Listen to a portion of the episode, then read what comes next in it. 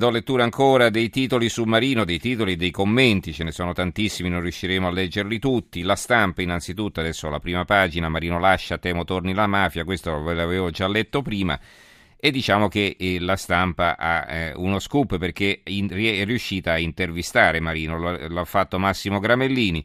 Incomincia in prima pagina l'intervista alle 9 di sera, il, no, il, mostro Marino, sindaco dimissionario di Roma, la voce esausta di un chirurgo dopo 10 ore di camera operatoria. È da ieri che non mangio e che non mi siedo, proprio come quando operavo. Se ne va a casa per cinque scontrini di ristorante non giustificati? domanda Gramellini. La risposta. Ci avevano provato con la Panda Rossa, i funerali di Casamonica, la polemica del viaggio del Papa. Se non fossero arrivati questi scontrini, prima o poi avrebbero detto che avevo i calzini bucati o mi avrebbero messo della cocaina in tasca.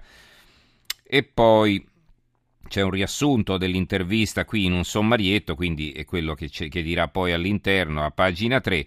Dal PD no, ho avuto vicinanza solo da due persone, il ministro Graziano Del Rio e Giovanni Legnini, vicepresidente del CSM. Renzi non ho avuto opportunità di sentirlo. E il commento di Federico Geremicca, l'articolo di fondo, il prezzo salato che paga il PD, scrive Geremicca, dimissioni sì, ma con possibile ripensamento, Ignazio Marino lascia temporaneamente la guida del Campidoglio nemmeno nel momento del passo d'addio contraddice il suo stile e il suo modo di intendere l'impegno in politica, spigoloso, ai limiti dell'arroganza, tenace fin quasi dall'incoscienza, certo mai accomodante come sa esserlo per scelta o per necessità un cosiddetto politico di professione. Ora, a vicenda conclusa o semiconclusa, si può dire con più fondatezza quel che era apparso evidente da ormai molti mesi in qua, e cioè che nella via Crucis che il PD ha dovuto percorrere per ottenere le dimissioni del suo sindaco molto ha contato l'eccentricità della figura di Marino, un prodotto della società civile, un cavallo pazzo addirittura, secondo la definizione di molti suoi compagni di partito, che non ha mai accettato quella sorta di codice di comportamento che regola i rapporti del mondo nel mondo dei professionisti della politica. Un altro titolo eloquente di un altro commento, quello di Mattia Feltri, il campione di autolesionismo. Italia Oggi ha un articolo di Pierluigi Magnaschi che si sofferma sulle primarie. Le primarie sarebbero il modo migliore per scegliere i politici e Marino allora nella politica italiana, scrive Magnaschi, essendo a corto di argomenti più consistenti si va per mode. Adesso, per esempio, tutti si dicono convinti che il metodo migliore per selezionare la classe dirigente nei partiti politici siano le elezioni primarie. Queste ultime sono presentate da tutti, ripeto, come un metodo certo, inossidabile, risolutivo e incontrovertibile che farebbe piazza pulita delle clientele. Mastro Lindo, da questo punto di vista, fa ridere.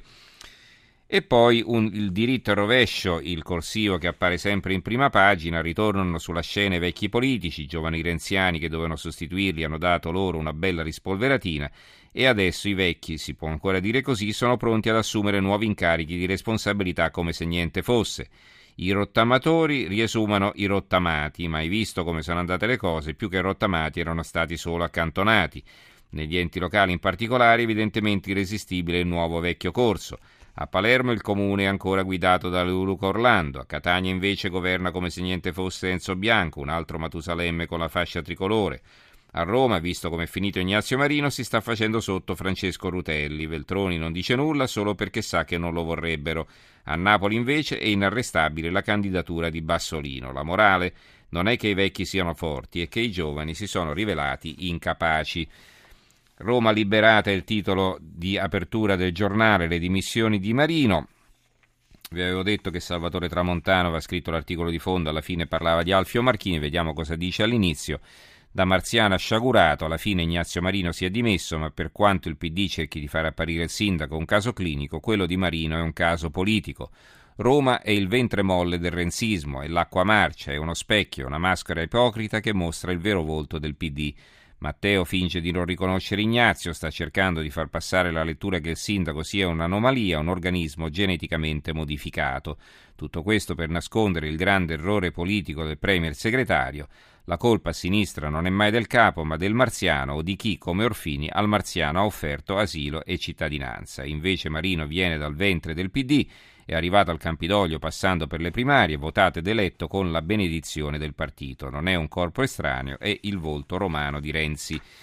Il tempo, vi dicevo, non vi avevo letto all'inizio il fondo, dalla Panda Rossa al Papa fino alle cene, il Calvario è finito, Renzi lo scarica e Marino si dimette, scrive Gianmarco Chiocci, il direttore, Roma festeggia la liberazione, Eh, noi come voi esultiamo, poi più avanti si va eh, a, a, fare le pulci al sindaco.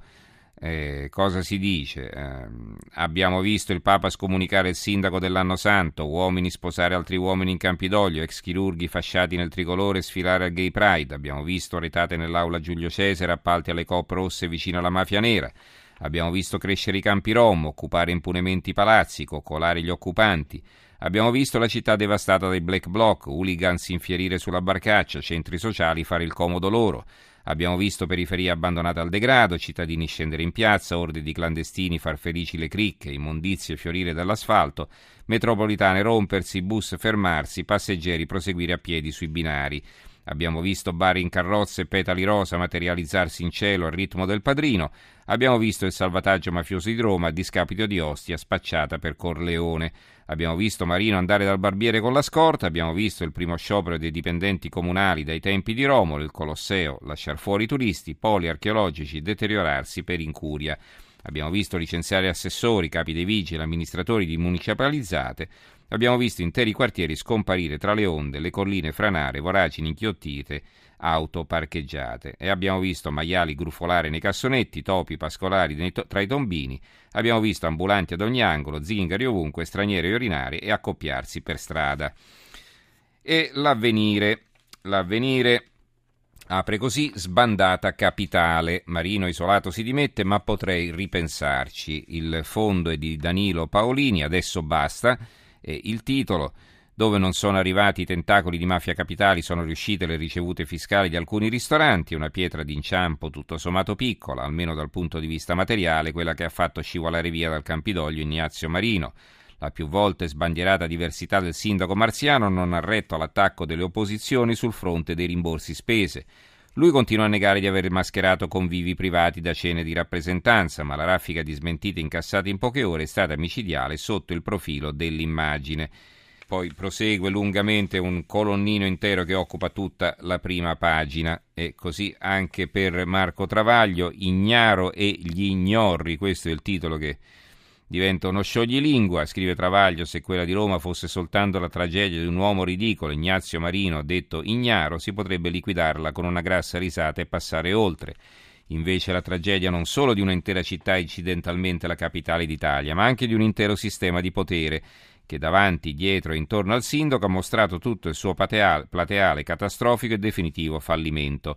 Marino paga colpe sue e altrui. La sua storia di chirurgo marziano, nato a Genova di madre svizzera e padre siciliano, vissuto in Inghilterra, in America, a Palermo e incidentalmente a Roma, faceva comodo a tutti nel 2013, quando Alemanno lasciava la capitale come neanche Nerone e il PD, tanto per cambiare, non sapeva chi candidare. Il centrosinistra montò su quel taxi intestandoselo come società civile e riuscendo a nascondere il suo pedigree politico di uomo di D'Alema in Parlamento e alla Fondazione Italiani ed Europei, sposato dalle correnti che spadroneggiavano in città, Dalemiani, Veltroniani, Vero Bettini, Rutelliani, Zingarettiani, ben contenti di rifilare all'allegro chirurgo il cetriolo di una città già morta e fallita.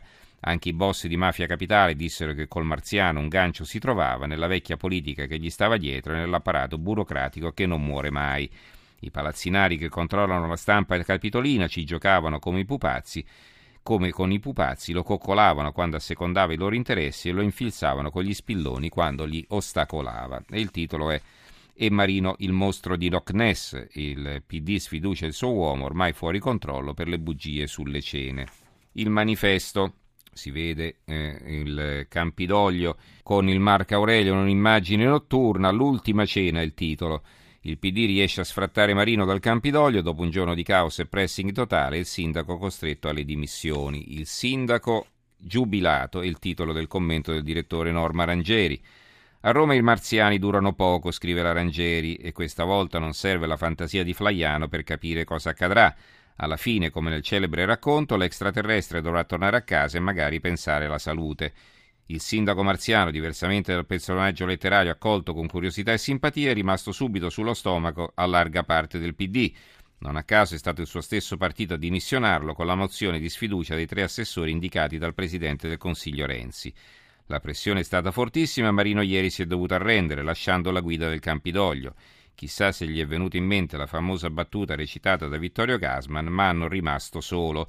Si possono mettere in fila le continue gaffe e le bucce di banana, ultima la più fastidiosa agli scontrini che hanno offerto l'ex sindaco come una ciliegina sulla torta al vasto schieramento che aveva iniziato a cucinarla a fuoco lento da tempo e poi continua, insomma, eh, eh scrive la Rangieri in sostanza perché poi oh, mi sono letto prima il suo articolo che eh, non bisogna prenderselo poi soltanto con Marino ma con chi eh, lo aveva sostenuto e l'aveva buttato nella mischia, ben sapendo che non sarebbe stato all'altezza. Il giornale di Sicilia intervista il direttore del, mattino, del Messaggero, Cusenza ha fallito per la sua impoliticità, questo è il commento, il secolo XIX, pur di cacciarmi mi, mi, avrebbero messo la coca in tasca e poi c'è un'intervista a Verdone, ora avanti le idee anche del Movimento 5 Stelle, intervista all'attore e regista romano.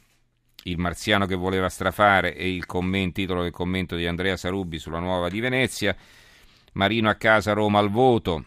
Perché la sfida, de, il titolo del mattino, perché la sfida delle grandi città si gioca contro i 5 Stelle. È un commento interessante di Antonio Galdo che non abbiamo il tempo di leggere, ma qui si parla delle prossime elezioni con l'uscita di scena Luigi Di Magistris, Ignazio Marino, Giuliano Pisapia, tre storie individuali molto diverse, figli però della stessa chimica politica, ovvero la crisi dei partiti e la ricerca di nuove forme di rappresentanza. E quindi si dice che appunto adesso i candidati del centrodestra e del centrosinistra, che non, comunque non si riescono a trovare, dovranno fare i conti con i 5 Stelle che sembrano favoriti.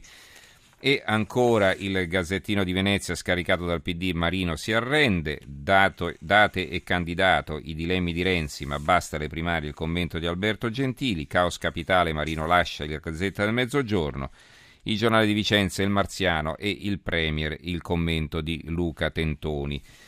Allora, eh, siamo arrivati più o meno alla fine del tempo a nostra disposizione, c'erano diversi titoli anche naturalmente sulla Siria, sulla Nato, Titoli interessanti anche eh, dal territorio, sui giornali locali. Non abbiamo il tempo di leggerli, li chiudo con la lettura dell'apertura di un quotidiano importante come il Sole 24 Ore, Volkswagen, perquisizioni in impianti e case private, Deutsche Bank, perdite record da 6,2 miliardi, la polizia nelle fabbriche del gruppo e le abitazioni dei dipendenti del Rio, presto nuovi test in Italia. Insomma, anche la Germania ha i suoi problemi.